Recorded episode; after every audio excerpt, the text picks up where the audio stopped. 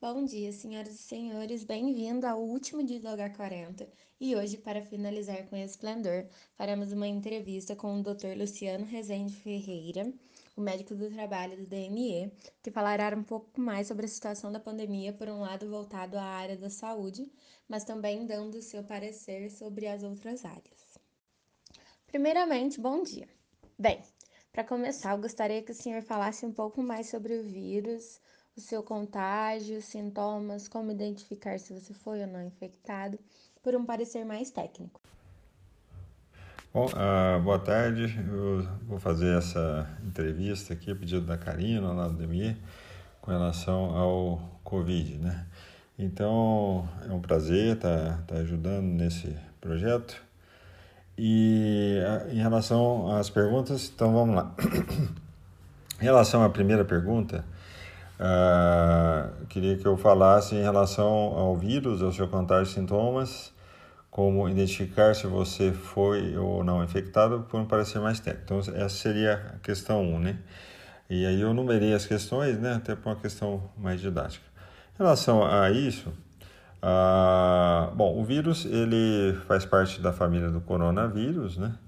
E ele foi identificado no final de 2019, né? A identificação foi registrada, acho que em 31 de dezembro de 2019, daí o nome Covid-19, né? Mas teve todo o impacto, na verdade, em 2020, né? E ele causa, primariamente, uma infecção das vias aéreas inicialmente superiores, né? Como se fosse um estado gripal, e alguns Algumas pessoas podem não ter sintomas ou ter sintomas muito leves, né? Mas geralmente são sintomas gripais, né? Ah, de tosse, né? Geralmente é uma tosse mais persistente, alterações no paladar, no olfato. E ah, as formas um pouco mais graves podem desencadear uma pneumonia, né? Uma pneumonia um pouco mais grave em alguns casos ele também pode provocar uma alteração assim de coagulação, né? E principalmente nas formas mais graves. Para se verificar se a pessoa foi ou não infectada, existem basicamente três testes, né? Ah, e cada um, dependendo da, do tempo de evolução dos sintomas, ele é indicado ah, na época certa, né? Quando a pessoa ainda está sintomática, no início né, da manifestação, normalmente se faz o, o, o, PCR, né, de coleta de suave nasal, né, que é um teste para detectar o PCR do vírus, né. E isso geralmente você consegue detectar melhor do quarto, né, terceiro, quarto até o oitavo, décimo dia. Tá? Ah, você pode também fazer um PCR da secreção pulmonar, mas isso é só em caso mais grave, né? Que depois desses 4 eh, a 7 dias, 10 dias que passar, geralmente o SWAB não vai mais detectar o vírus. Aí, se a pessoa tiver um quadro de pneumonia, é só através de secreção pulmonar, que pode, que é o escarro, na verdade, que é a, a o PCR do escarro. Né? E, e isso pode ser feito também, tá? E os testes que a gente está tendo mais, que está sendo mais divulgado ultimamente pela mídia, são os testes rápidos, né? Os testes rápidos são dois, na verdade, que a gente tem. Tem o teste de IgM e IgG, né? E o teste rápido que não faz essa diferenciação, tá? É melhor se detectar o IgM IgG. Por quê? Porque através do resultado a gente consegue ver se a pessoa já teve contato né, com o vírus e não está mais ah, naquela fase de transmissão. É quando ele só vem com o IgG positivo. Né? Possivelmente essa pessoa já vai estar tá imune né, ao vírus e não vai ter mais a doença, normalmente. O, quando ela vem com IgM positivo, ela está com a infecção mais recente e, na maioria dos casos, pode transmitir essa doença. Tá? E, então, esse é o teste rápido IgM-IgG, que é, é, praticamente é o melhor teste para a gente saber se a pessoa está infectada ou não. Visto que a família do coronavírus é, já tinha sido identificada por volta dos anos 60, segundo a OMS, Em sua opinião, por que houve essa disseminação em grande escala só agora?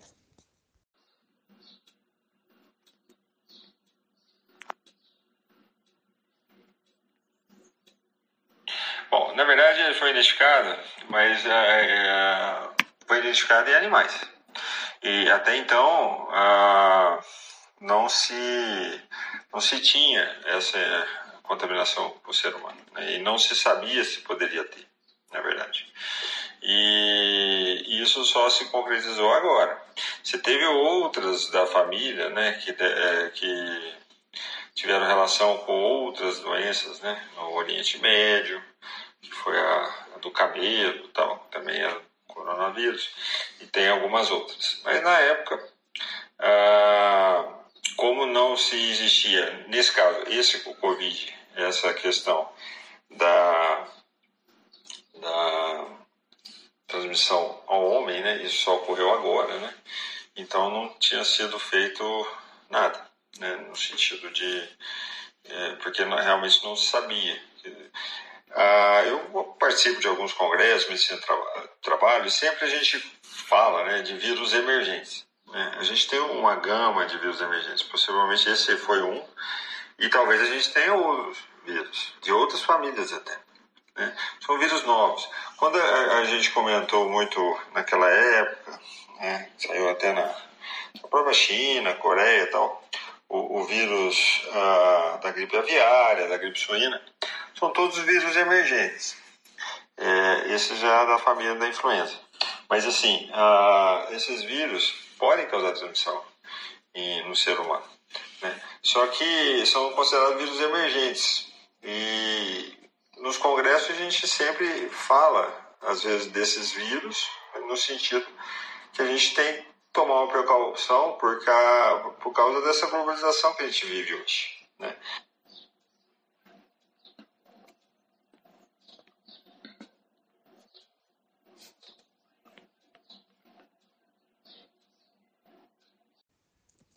Então, se tivesse sido feita uma pesquisa mais a fundo, o desenvolvimento de uma vacina na época, você acredita que não estaríamos nessa situação agora ou essa mutação do vírus era eminente e dificilmente prevista?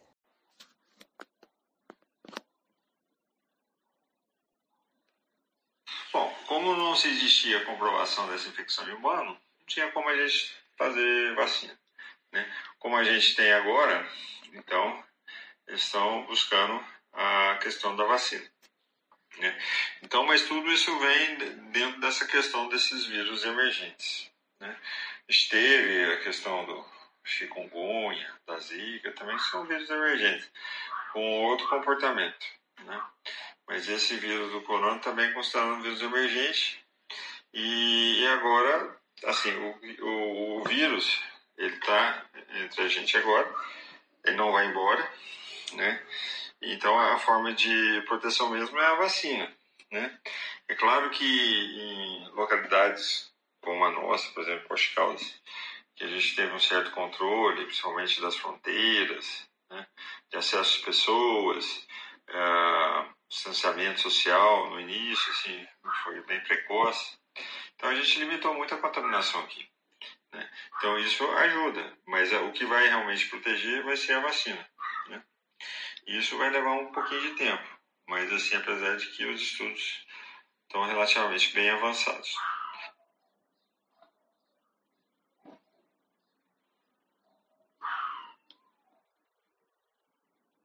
E quanto tempo mais o senhor acha que vai durar a quarentena no Brasil, dado que os números tanto de infectados quanto de mortes continuam aumentando a cada dia? Variável, dependendo da região que a gente está tá falando. Né? A gente percebe que tem regiões que têm maior incidência né, de casos e que também tem um, algumas regiões que têm um problema sério da própria saúde é, pública né, nesses locais, principalmente regiões da região norte do Brasil. Né, ou regiões muito populosas, né, como São Paulo, Rio de Janeiro. Né. Uma situação aqui em Minas, é um pouco diferente. Né? Eu acho que as medidas é, profiláticas de prevenção elas foram instituídas bem precoce e e foi feito todo um, trabalho nesse sentido de diminuir um pouquinho a, a transmissão da doença. Então aqui a nossa realidade é um pouco diferente. Fica difícil a gente afirmar um tempo, entendeu? Aquilo que eu comentei o, antes. O vírus ele, ele não vai embora, ele vai ficar na nossa, na nossa população, às vezes com picos, com surtos isolados, né? Mas uh, o que é importante é a manutenção do distanciamento social, né? Uh, as, o número de mortes, de casos, uh, realmente assim, uh, a gente estava tendo um, muitos casos subnotificados, né? Às vezes a gente tinha caso que era, como na época a gente não tinha um teste para fazer, então agora está se fazendo mais o teste, então tá, obviamente está aumentando o número de casos.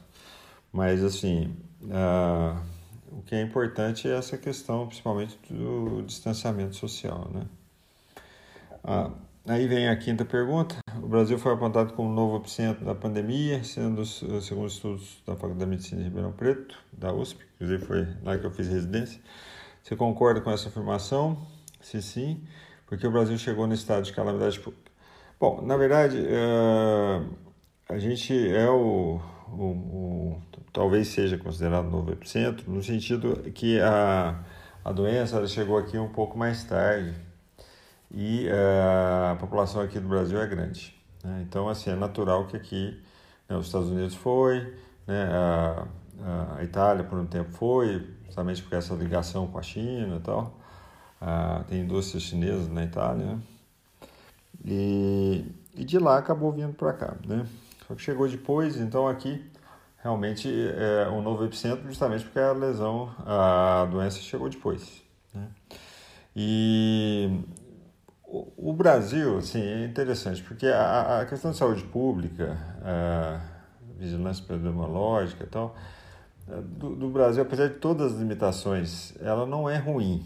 Só que no início até que estava sendo, eu acho que lidada com até com certo cuidado. Mas depois, com essa troca né, de ministros e tal, não, não, houve uma centralização de ações, ah, apesar de que você tem essa diferença né, regional muito grande. Então, uh, se perdeu um pouquinho essa questão de você ter as ações mais ou menos sincronizadas, mesmo que, a, que elas fossem um pouco diferentes né, para cada região. E por conta disso, né, houve um aumento de número de casos, principalmente em algumas regiões, e que, que tem já a saúde pública um pouco comprometida, né, um pouco mais precária. Agora, esse aumento era natural que iria ocorrer mesmo. Né? Agora, o que tem que se, se manter, eu ressalto novamente, é o distanciamento social. A nossa realidade aqui é bem diferente, né?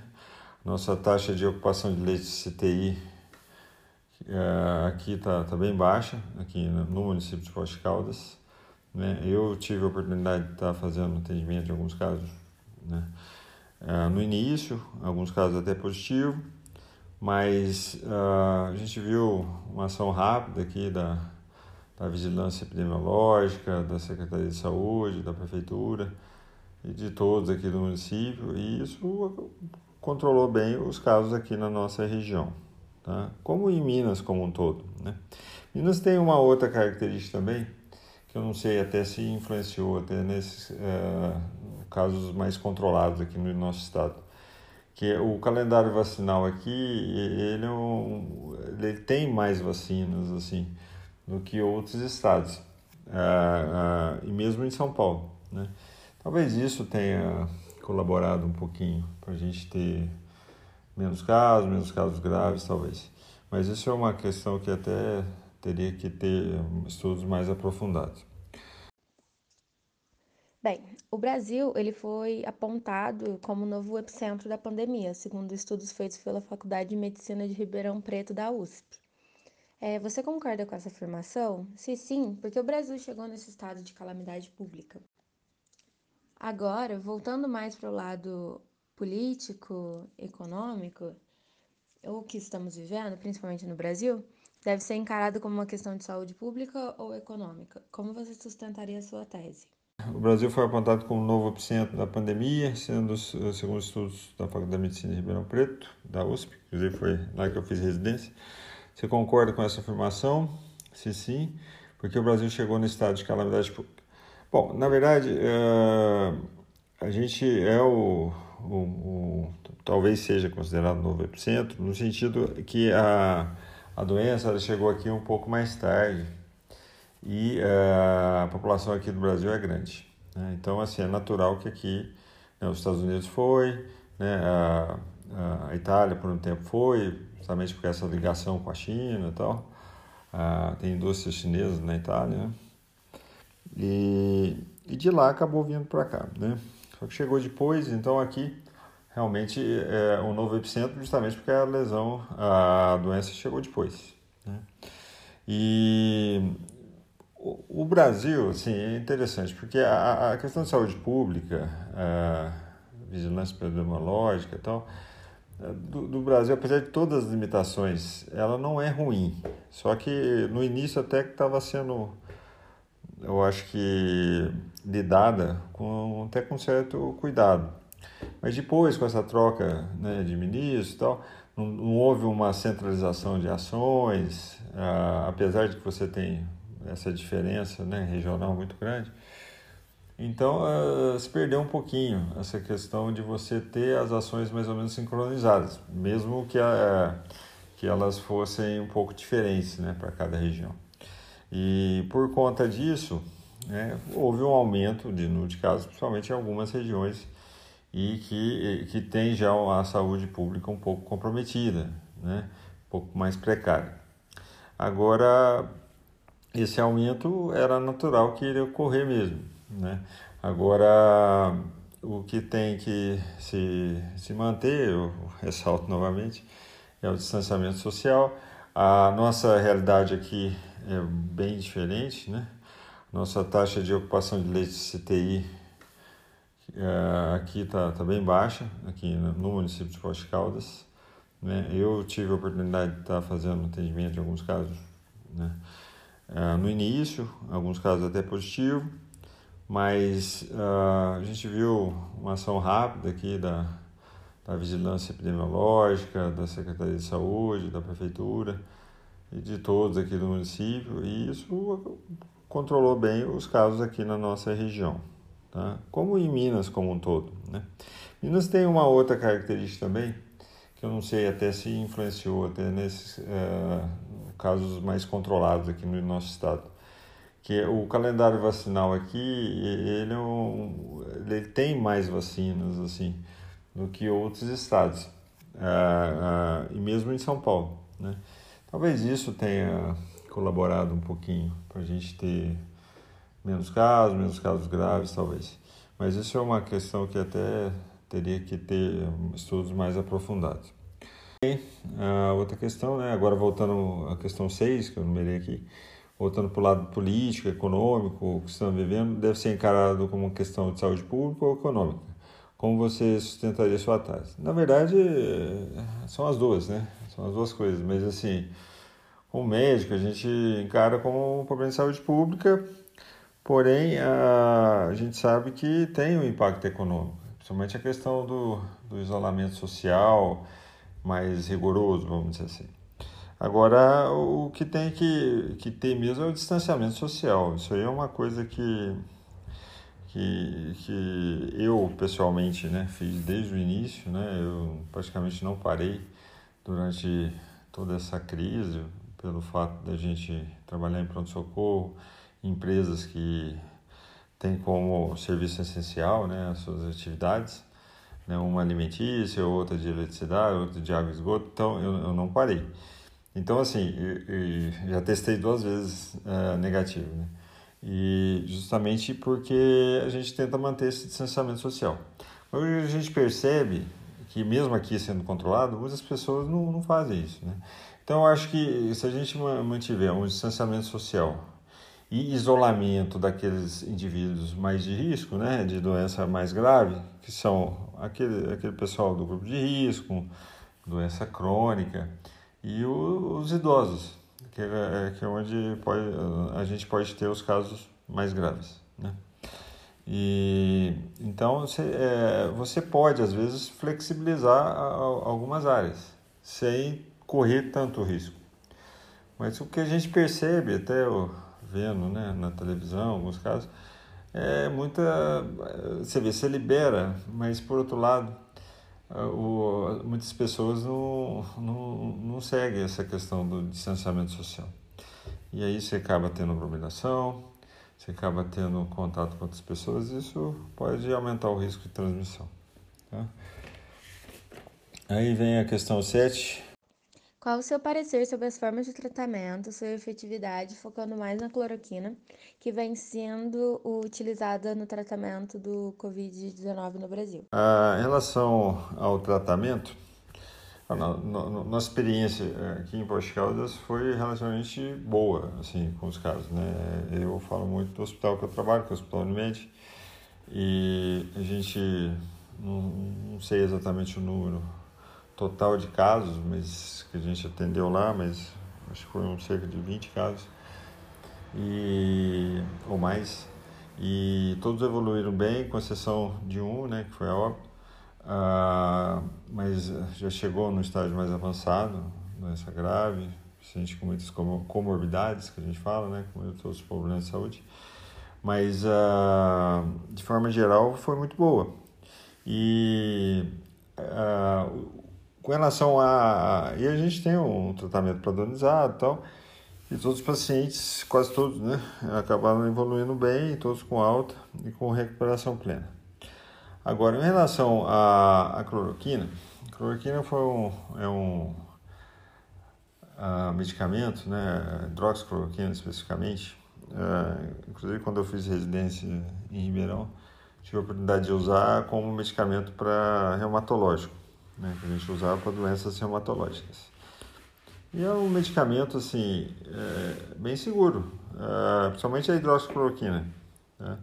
Uh, os únicos efeitos uh, colaterais que a gente tinha dela eram oculares, principalmente quando você usava por muito tempo, e a questão da arritmia, que com a hidroxicloroquina é, é pouco frequente, na verdade. Existe a possibilidade, mas é pouco frequente. E, e tem pacientes que, que ainda usam, então, e é uma medicação relativamente segura. Com relação ao uso no COVID, o que, que foi visto? É que a cloroquina tem uma ação ah, antiviral in vitro, né? E, e se buscou ver esse efeito em, em vivo, né? em, em, em, pacientes com a doença. Né? Ah, foi utilizado em alguns pacientes aqui, todos os pacientes evoluíram bem, né? que usaram, nenhum teve arritmia e todos os que usaram recuperaram, com exceção daquele óbito que eu falei. Agora, possivelmente esses pacientes poderiam ter evoluído também sem ela. Né? E depois teve alguns outros casos que a gente tratou sem e também evoluiu bem. Entendeu? Então, assim, é, é uma questão que precisa de mais estudos. Né? E na dosagem correta, alguns estudos que foram feitos fora do Brasil, ah, foram até publicados, depois viram que é, tinha algumas falhas nos estudos, é, contrários né, até ao uso do, do, da cloroquina, usaram uma dose muito alta né, de, de cloroquina. E que não, muitas vezes não é indicado. Mas assim, é, então falta estudos. E outros medicamentos também estão sendo testados, né? Para a gente ver a eficácia em relação ao tratamento do Covid. Tá? Bom, uh, aí vem a.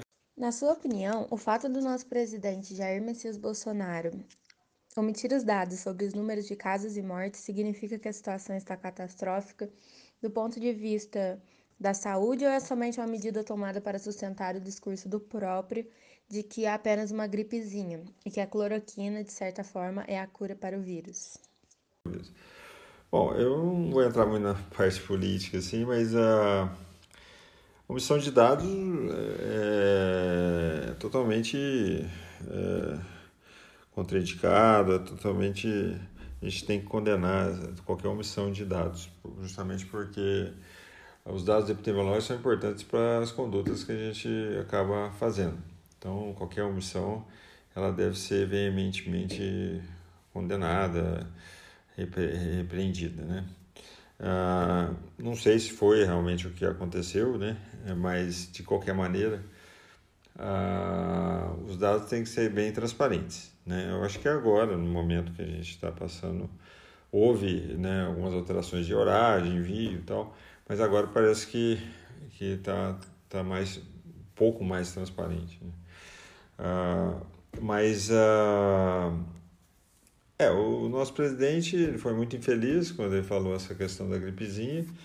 Uh, realmente não é. Uh, tem algumas formas graves que se comportam como pneumonia grave e pode até evoluir para um quadro bem mais grave.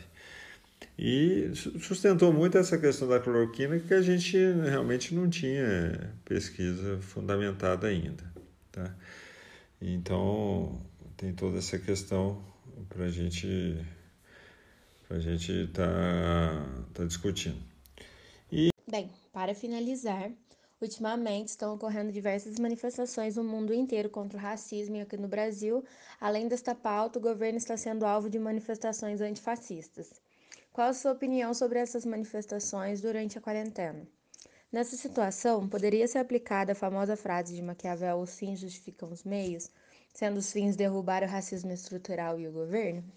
Uma pergunta, né, que ultimamente estava ocorrendo diversas manifestações mundo inteiro contra o racismo aqui no Brasil, manifestações antifascistas, e com relação a essas manifestações durante a quarentena. Ah, e nessa situação ah, poderia ser aplicada a frase de Maquiavel: os, os fins justificam os meios, sendo os fins de derrubar o racismo estrutural e o governo.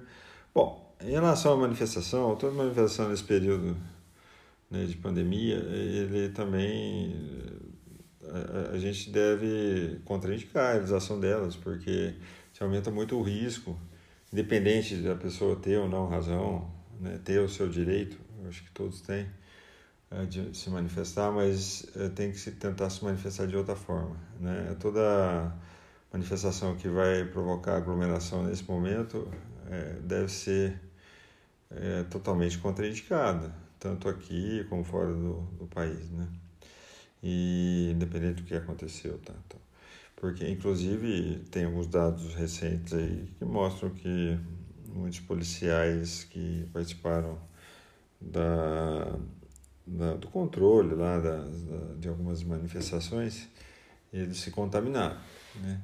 pelo vírus do Covid. Então, assim, é, todo contato e todas essas manifestações mesmo pró, contra presidente, que eh, geralmente a gente vê as pessoas até não se precavendo, usando máscaras e tal. Isso também é um ato totalmente contraindicado nesse tempo de pandemia. E volto a reiterar, a gente tem que manter o distanciamento social. O distanciamento social ele é essencial para que a gente tenha o menor número de casos e consiga controlar esse número com o sistema de saúde que a gente tem até a gente é, ficar protegido com a vacina. Né? Esse é o único, a única forma. O isolamento, eu volto também a reiterar isso, ele é mais preconizado, um isolamento mais rigoroso, talvez para as pessoas que estão mais naquele grupo de risco, ou então naquelas áreas em que você tem uma incidência muito alta e o sistema de saúde já está bastante comprometido em relação à ocupação de leite, CTI, etc. Tá? E o, a nossa realidade aqui, como eu já falei, é outra. Né? Nossa realidade é, é, é bem melhor do que outros lugares. Né? Então aqui, eh, por conta disso, houve essa flexibilização que pode ser alterada a qualquer momento, dependendo do aumento do número de casos. Né? Então, ah, é isso. Ah, estou à disposição, qualquer outro esclarecimento, se caso tiver. E foi um prazer estar participando dessa entrevista. Até logo, um grande abraço, tchau. Bem, muito obrigada por aceitar essa entrevista à distância, né? E dedicar um pouco do seu tempo para completar o conteúdo desse nosso, desse meu projeto, né? Muito obrigada e até o próximo trabalho.